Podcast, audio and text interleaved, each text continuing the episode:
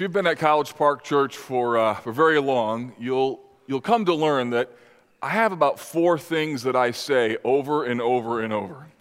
Every message eventually kind of lands at the same point, and one of the things that I say over and over is this particular statement to keep trusting the one who keeps you trusting. I don't know how many times I put that in sermons or how many times I've had to repeat that because those eight words have become a bit of a, of a mantra for me as I think about what it means to be a follower of Jesus. I think you, boil Christianity down to those critical words, which basically mean that God calls us to trust Him. And then the beautiful thing is, is that in trusting Him, He helps to sustain us while we're trusting Him. So following Jesus means I trust Jesus, but I also know that Jesus is going to help me and trusting Him. That's important when you've lost a loved one. It's important when you're battling some kind of uh, illness. It's important when you're praying over a prodigal son or daughter. And this morning I want to take that idea and I want to show you how 1 Peter chapter 2, particularly in verse 23, helps us to understand where that thought comes from and specifically how it relates to the unique suffering of exiles. This particular um, picture was one of uh, the things one of our elders put up in their living room as uh, they were experiencing a season of difficulty. They showed it to me a week after their daughter was prematurely born. This becomes an anchor for your soul when you're walking through any season of life, no matter what kind of difficulty it is. And this morning what we're going to see is the way in which that particular idea in 1 Peter chapter 2 relates to the unique difficulties and the unique trials of being in exile. We're not talking about losing a loved one. We're not talking about walking through cancer.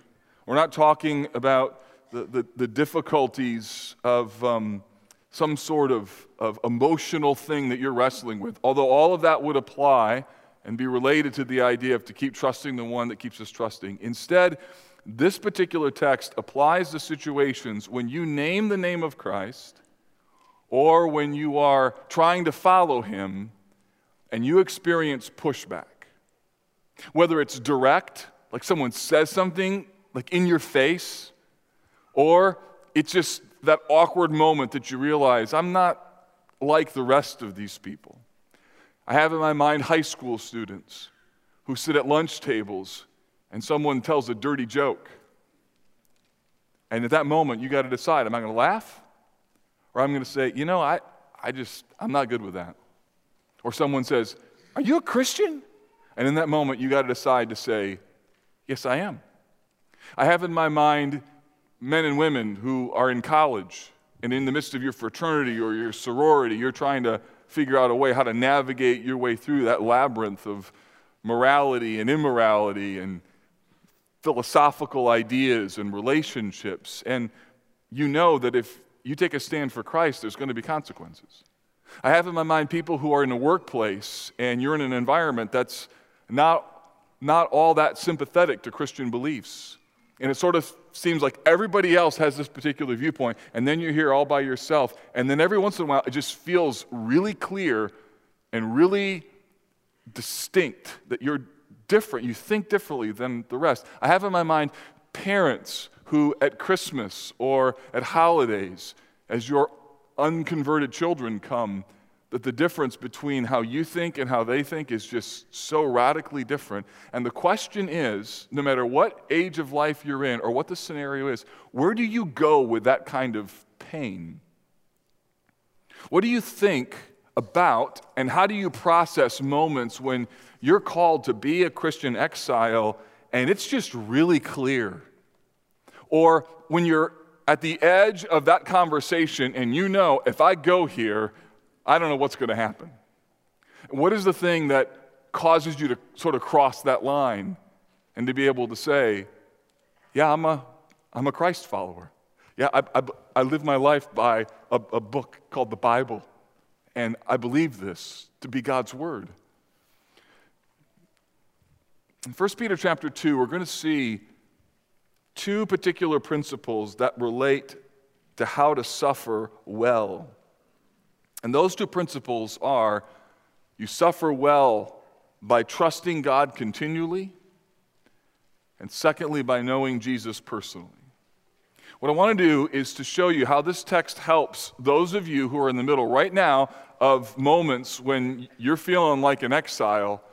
How do you go to work tomorrow? How do you deal with neighbors who look at you strangely because you came here today? How do you, as a high school student, make your way through your public school or even your Christian school? Uh, what if you even have Christians, maybe even part of this church, in a, maybe in a youth group setting or in your own small group, or people who just they act in an ungodly way? What do you do when that sort of becomes hostile? Well, Peter would say you trust God continually and you got to know Jesus personally. So let me unpack this for you. First, the text says that we are to trust God continually. Look at verses 21 to 23. The text says this For to this you have been called, because Christ also suffered for you, leaving you an example so that you might follow in his steps.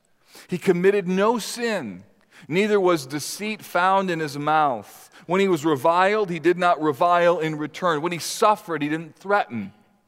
And then here's the main thought for this text but continued entrusting himself to the one who judges justly. So, this pericope begins with the connection to the previous verse. It says in verse 21, For to this you have been called. What's he talking about? To this. Well, we saw from last week that that this that he's referring to is in verse 20 when it says, If when you do good, this is the second half of verse 20, if when you do good and suffer for it, you endure, this is a gracious thing in the sight of God. So last week I, I made the point that if you suffer because you do sloppy work, if you suffer because you get your speeding and you get a speeding ticket, or if you just have a sort of a nasty personality and people kind of push you away, that's on you. What Peter has in mind is people who are doing what is good. They're trying to follow Jesus, and as a result, they're experiencing negative consequences or negative effects. I had to laugh last week on Twitter, a particular article appeared. There's this Christian satire site called the Babylon Bee. Many of you heard of it?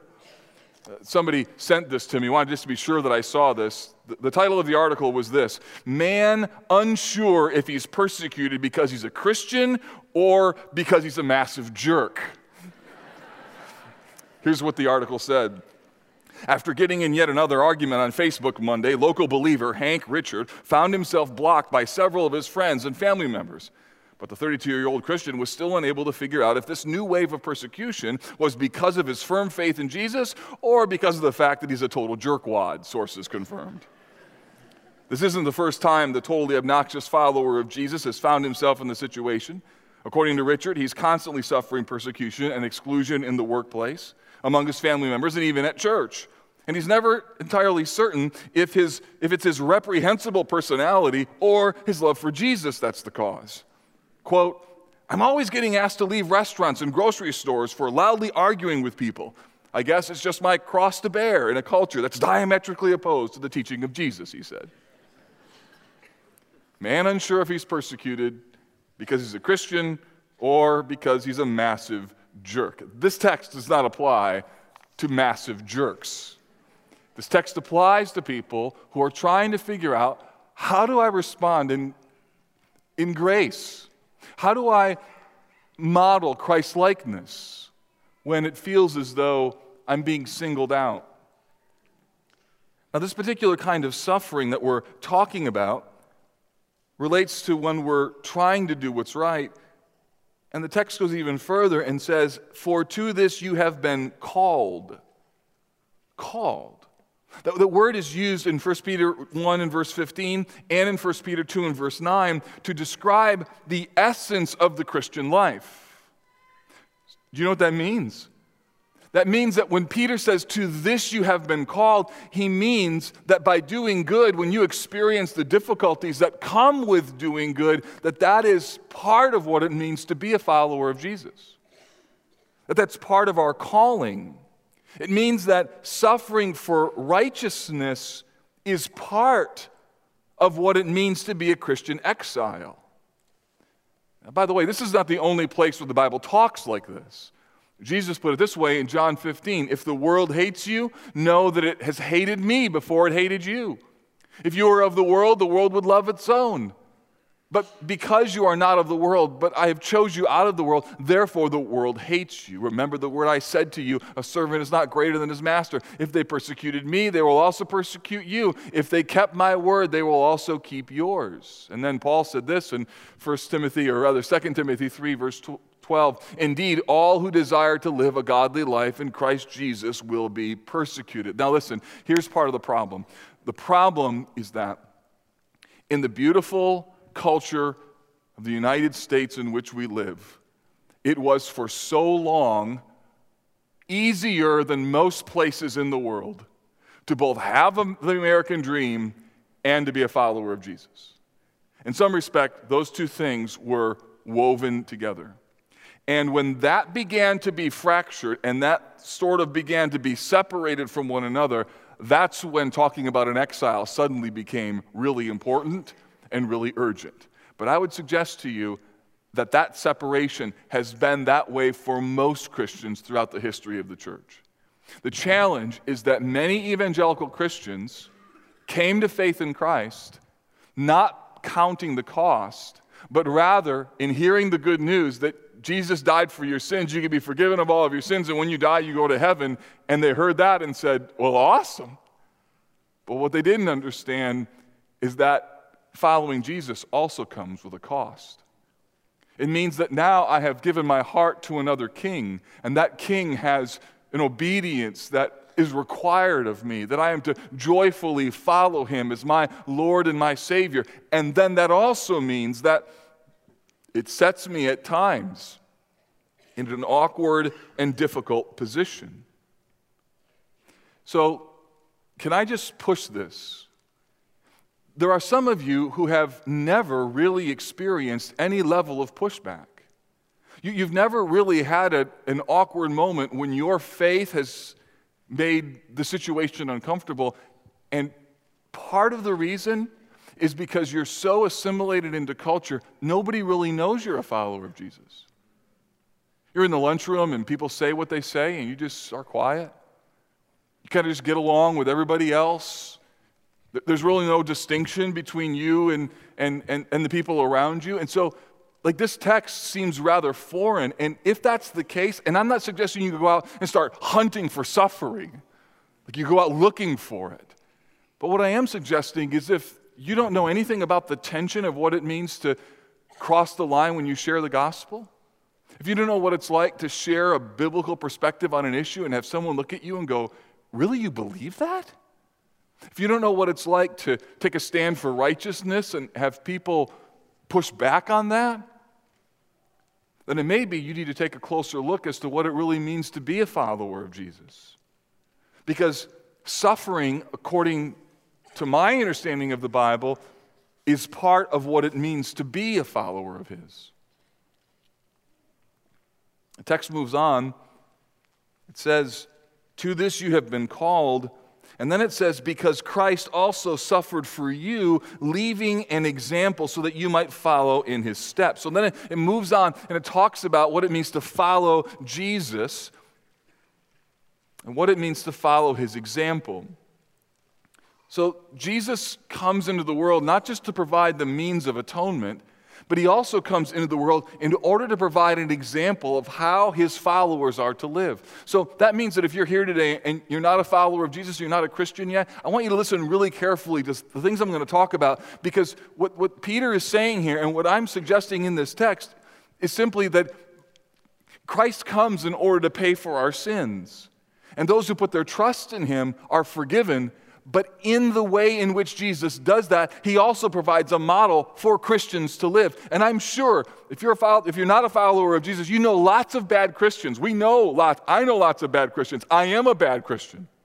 I mean, look around you. There's lots of bad Christians in this room. I see one. I see one. No, I'm just kidding. Uh, but we're, all, we're not all that we need to be. And yet, what happens is that Peter shows us that Jesus gives us an example of how we are to live. That word example in this text has a really powerful meaning. It, it's two Greek words that are put together it's the Greek word hupo and the Greek word grammon. Grammon means to write, and hupo means under. The idea is that there's something written underneath, and then another piece of paper is put on top of it, and then one traces the outline in order to learn what that thing underneath is or to see it as an example. Think of it as a, child learning their ABCs. They, they, they, take a letter, they put a piece of paper on top of it that's somewhat clear, and they begin to trace the letter in order to learn how to make the strokes of that particular letter. In the same way, Peter is saying that Christ is our example in that way. That when we read the scriptures, when we see the way that Jesus responded, that he becomes this, this pattern of how we are to respond. So, how did Jesus respond to suffering? Well, verse 22 tells us he suffered unjustly and he suffered perfectly. He committed no sin, the text says, neither was deceit found in his mouth. So, this is the first of about four or five times that Peter is going to quote directly or indirectly from Isaiah 53. Isaiah 53 is an Old Testament signature text on the suffering of the Messiah.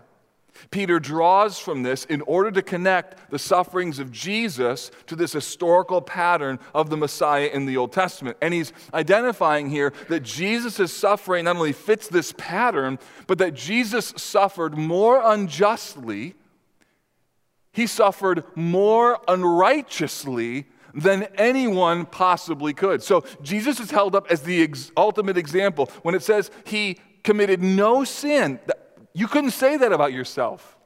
Couldn't say that about me. I mean, there's some suffering that I deserve, but Jesus never deserved any of it. And it says, neither was deceit found in his mouth. Everything he always said never needed to be nuanced in terms of is it truthful or is it not truthful. In this way, Jesus becomes the ultimate pattern.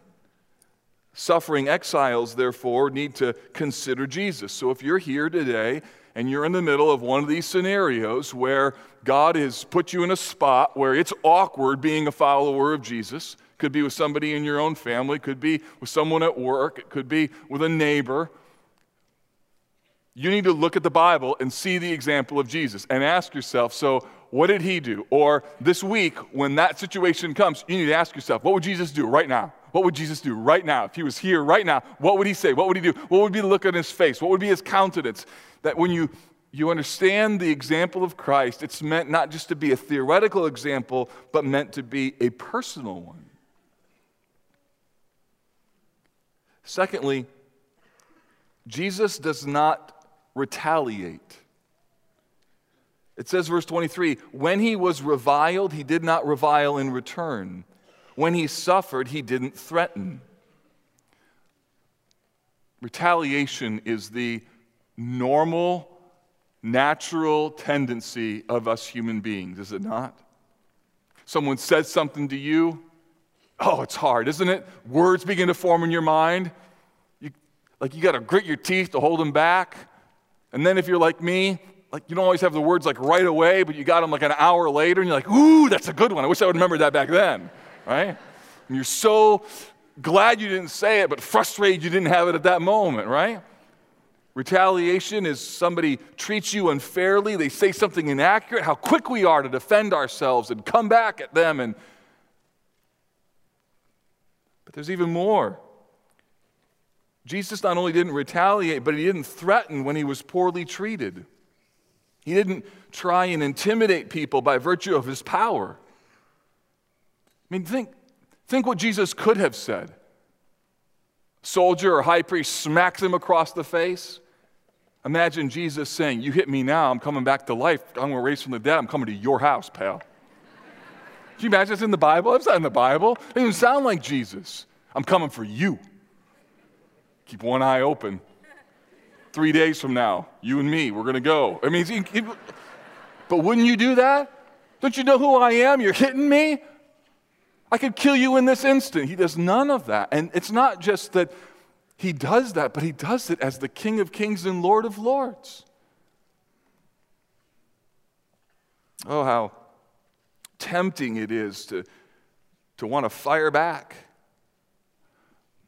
And one of the things, if you're going to be involved in ministry, if you're going to be an elder, if you're going to be a small group leader, if you're going to be a pastor, you got you got to know that you're just going to take body blows. And you got to respond righteously. And it's hard. Remember at my previous church, this would never, never happen here, but at my previous church, somebody sent me an email and they were ticked off about something. I'm sure it was really important. And, um, and they said, um, and we're, we're going to leave the church over this. And you know, everything within me, I just wanted to say, good, send. or, well, if you leave the church, that'll be fine. Maybe I'll leave the church and tell people it's because of you. Smiley face, Pastor Mark. Woo, there you go, send it out. but no, no, no, no, no, no. You see, we don't have the, we, we can't send that kind of email. You, you have to respond in Christ likeness. Doesn't mean that you're absolutely silent. Doesn't mean you don't, sometimes you don't say anything. Sometimes it means that you respond graciously when people aren't gracious. So then the question goes like this so, so, so they, they get to be mean and I get to be gracious. They get to be rude and I have to be kind.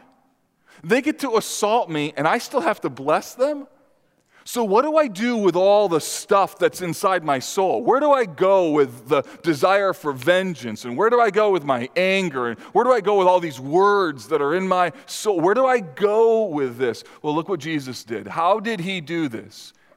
He continued entrusting himself to him who judges justly. Friends, one of the reasons I love this text is because I've come back to this text over and over and over as a pastor over the last 20, 25 years in dealing with sometimes unconverted people in the church or dealing with difficult circumstances and situations, you can't chase down all the rumors. You can't chase down what people said about you. So, what do you do? You can't chase down misunderstandings. You can't chase down the people at work who are saying things about you. You can't even sometimes make them stop, it just makes it worse. You can't have your friends at school somehow turn and, and, and suddenly think that you're popular because you're standing for Christ. Usually that doesn't happen. So, where, where do you go with what you are feeling and dealing with? Well, the answer is to entrust it to the one who judges justly. You know what that word entrust means? It's awesome. It means that you, you hand it over, it means that you give it to somebody else. By the way, it's the same word that's used for Jesus' betrayal in Mark 14. It's the same word that Paul uses for handing someone over to Satan in 1 Corinthians 5. It means that you lay it at the feet of your Savior. And the, the tense of this word means you do it over and over and over and over and over and over again. It means you walk out of the lunchroom, people made fun of you, and you say somewhere in your soul, I did that for you, Christ, and I'm going to lay down my vengeance at your feet. I'm going to lay this down. Your son or daughter drive away from the last holiday, and there's awkward tension because where they're at and where you're at, and you just say, Lord, I'm laying this at your feet. I'm laying this at your feet. You hear rumors that someone's saying something about you. You lay it at his feet. You lay it at his feet. You lay it at his feet. Some of you, the whole reason you're here this morning is simply to hear that. Whatever's happened in your life this week or whatever they've said about you, you need to take that thing and lay it at Jesus' feet today. In fact, at the end of our service, we're going to have our elders available to pray with you. Some of you are in the middle of that kind of scenario right now, and it's hard to be kind when people are being rude. It's hard to be Christ like when they're pressing in on you. Or you may be in a situation at work where it, it, it is really difficult to know how to navigate through the labyrinth of, of post modernity that you live in. And how do I do this as a follower of Jesus? And we want to be able to help you and to cheer you on in the midst of that and to keep setting before you the joy that was set before Christ. I thought this week, so how does, how does this sound when it's coming out of our mouths in prayer? Here's how it sounds for me. Father, I'm hurting so badly right now. I'm mad, and everything within me wants to respond. You know the words running through my head right now, and you know the plots that are running through the dark parts of my heart. However, you know the whole story. You see everyone's hearts, including mine. And I believe that one day you're going to make everything right. I'm not God, you are. So I'm going to lay this down. I'm going to lay down what they said. I'm going to lay it at your feet. I'm going to let you take care of my name and reputation. Since I'm free in Jesus, what ultimately matters to me is what you think of me.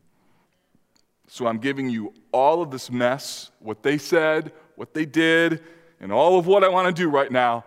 It's yours. I'm going to pray for those who've hurt me. I'm going to love them anyways. And I'm trusting that trusting you is better than trusting in my revenge. That's the pivot. I'm trusting that trusting you is a better, wiser action than trusting in revenge. You see, revenge or those words, they, they, offer the promise of, of what you would get if you could say that or do that and how that would feel, and you'd be able to, to, to vindicate yourself, and they'd get what's coming to them. And there's all sorts of promises over there. And then there's the promises over here of trusting the one who judges justly. And being a follower of Jesus in a Christian exile is to say, God, I'm not going to bank my life on that. Instead, I'm going to trust that you are the one who can judge justly. There's some of you who this morning, you need to transfer accounts from revenge and reviling accounts and instead transfer it over and say, God, this belongs to you. Christian suffering is a part of your calling being treated unfairly because of Christ is a badge of honor, not something to be shunned. And how do you do that? You do that by trusting the one who keeps you trusting. Here's the second thing. Not only by trusting continually, but by knowing Jesus personally. The second sustaining grace in the midst of suffering is to know not only that you can trust the one who keeps you trusting, but that Jesus personally enters into your suffering. He entered it for you, and He enters it with you even now. That means that when you suffer, Jesus shows up in beautiful ways. Now, what does Peter tell us here?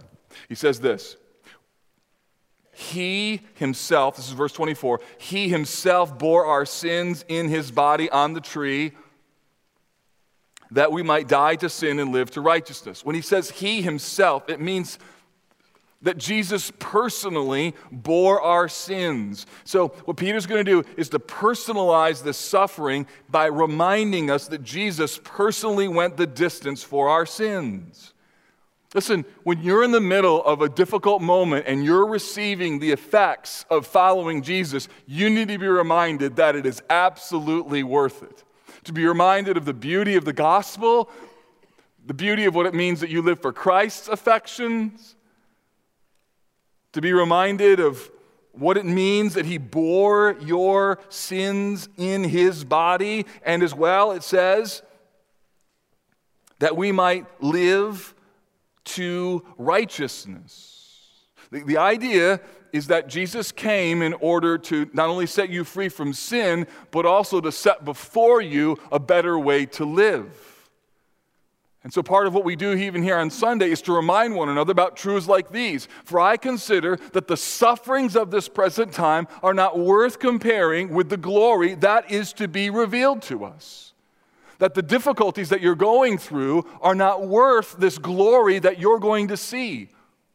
So that when you come up to the edge of that moment and you realize, I got to say something, I got to take a stand, I got to do what's right, I got to say, yeah, I'm sorry, I don't agree with that. And you're like the only person in the room who's doing that. At that moment, there's a glory battle that's on the line about whether or not you just rather people think well of you or whether or not you're to cherish the glory that is yet to be revealed to you. See, one of the ways that corporate worship helps us in that is that as we gather, you hear me talking, you, you sing songs together, we are reinforcing that, yes, indeed, these things are true, these things are lovely. You need the regular gathering of God's people in order to remind your own heart that what's outside of Christianity is not as attractive and lovely as what's inside. A particular theologian John Jacques von Allmen says this every time the church assembles to worship, to proclaim the death of Christ, it proclaims also the end of the world and the failure of the world.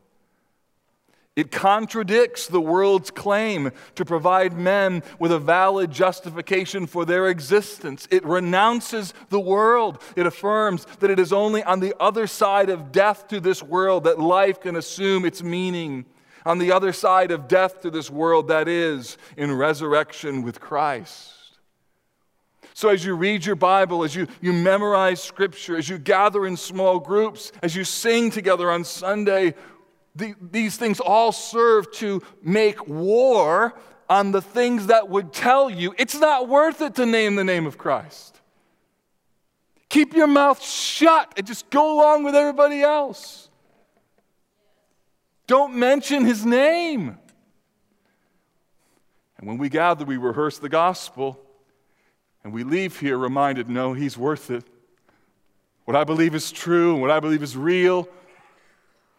As Martin Luther said, let goods and kindred go. This mortal life also the body they may kill, but God's truth abideth still. The challenge is, is that leaks. And yet we are called to live in light of the beauty of who and what Christ is.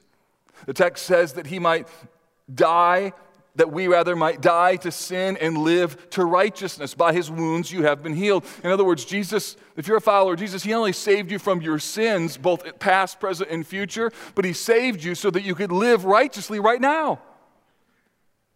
So when you're in that moment and you realize, look, I, am going to go for it. I'm going to be the only person. I'm going to be that guy who's following Jesus. I'm going to identify. Look, I don't think that's funny. I don't, I think that's appropriate. That, that, that's offensive. I, I, I respectfully ask that that not happen. You go there, in that moment, you need to realize what pushes you over the line is the understanding that Jesus came and died for that very moment. And if perchance you're identified as somebody who's a follower of Jesus and there is negative implications or pushback because of that, Peter tells us this is what we've been called to. I was having a conversation with a pastor some time ago about some of the painful and unfair things that were happening in his church. He begun to hear rumors confirmed rumors that were going around, things that were being said. It was painful, it was, it was hard. And after hearing about it and hearing what was happening in his church, I told him how sorry I was. And then I reminded him that this kind of moment, with all of its pain and all of its unfairness, is exactly why God called him to be a pastor. I told him, brother, all of your training, all of your experiences, all of the things that you've dreamed about in terms of what you wanted to do for the sake of the church, this is it. Jesus has bid you to come and die. You are living the dream. So die. Die for your people. Don't chase down every rumor. Do what Jesus did. When he was reviled, he didn't revile. And when he suffered, he didn't threaten. Here's the beautiful paradox of suffering. It reminds you how valuable and important Jesus really is. That's the crazy thing. You, you name the name of Christ and you experience consequences because of it, it only affirms that, yes, he is truly worth it.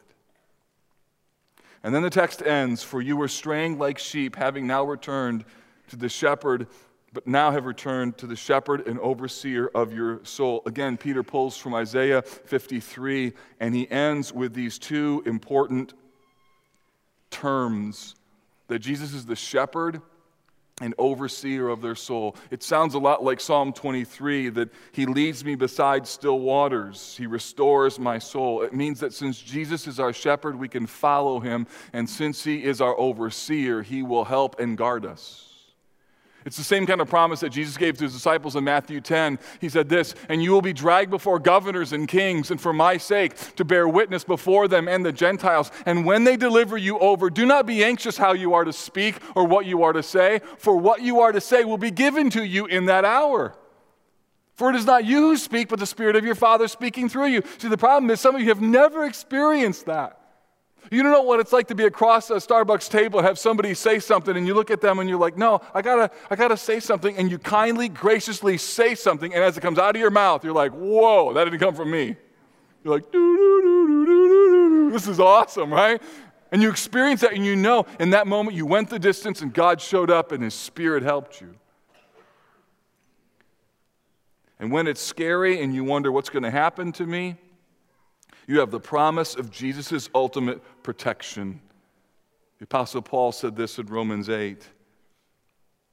I am sure that neither death nor life, nor angels, nor rulers, nor things present, nor things to come, nor powers, nor height, nor depth, nor anything else in all creation will be able to separate us from the love of God in Christ Jesus our Lord. I know most of you know it's in your Bible. The question is do you know why that matters in the lunchroom?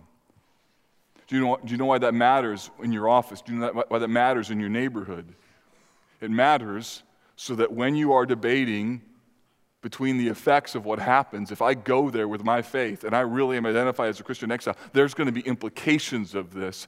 This verse provides the ground underneath to remind you nothing in this situation can ever separate you from God's love. In other words, you're free. You're free to be in exile, and more importantly, you're actually free to suffer and not revile, to suffer and not threaten.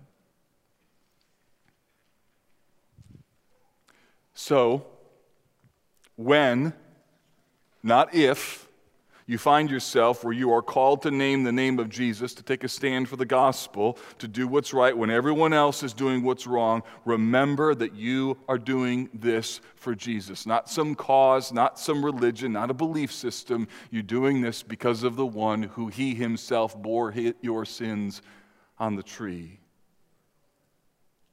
You're a Christian exile because Jesus has captivated your heart. And when that mindset gets embedded in your soul, you're able to let go of your desire for revenge. You're able to let go of your natural tendency to retaliate and the knee jerk reaction of threatening. And instead, you can follow the pattern of your Savior, who instead of reviling, blessed, and instead of threatening, prayed for his abusers. You could entrust yourself to the one who judges justly while looking to Jesus with this hope that you will help me make it when this gets hard. By God's grace, you can suffer, suffer well, by trusting the one who keeps you trusting.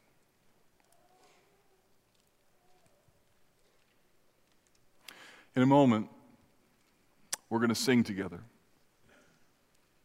And before we do, I want to pray for us in terms of what I hope will happen as God, by His Spirit, closes our service today. Let's pray.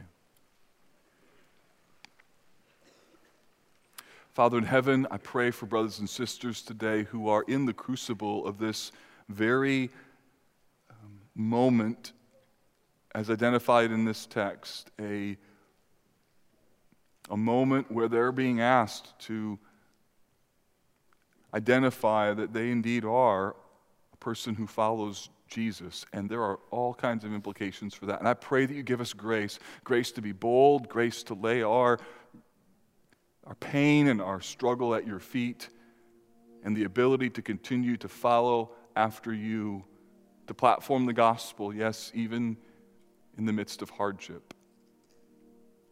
Help us now, Lord. Help us to minister to one another. We pray this in Jesus' name. Amen.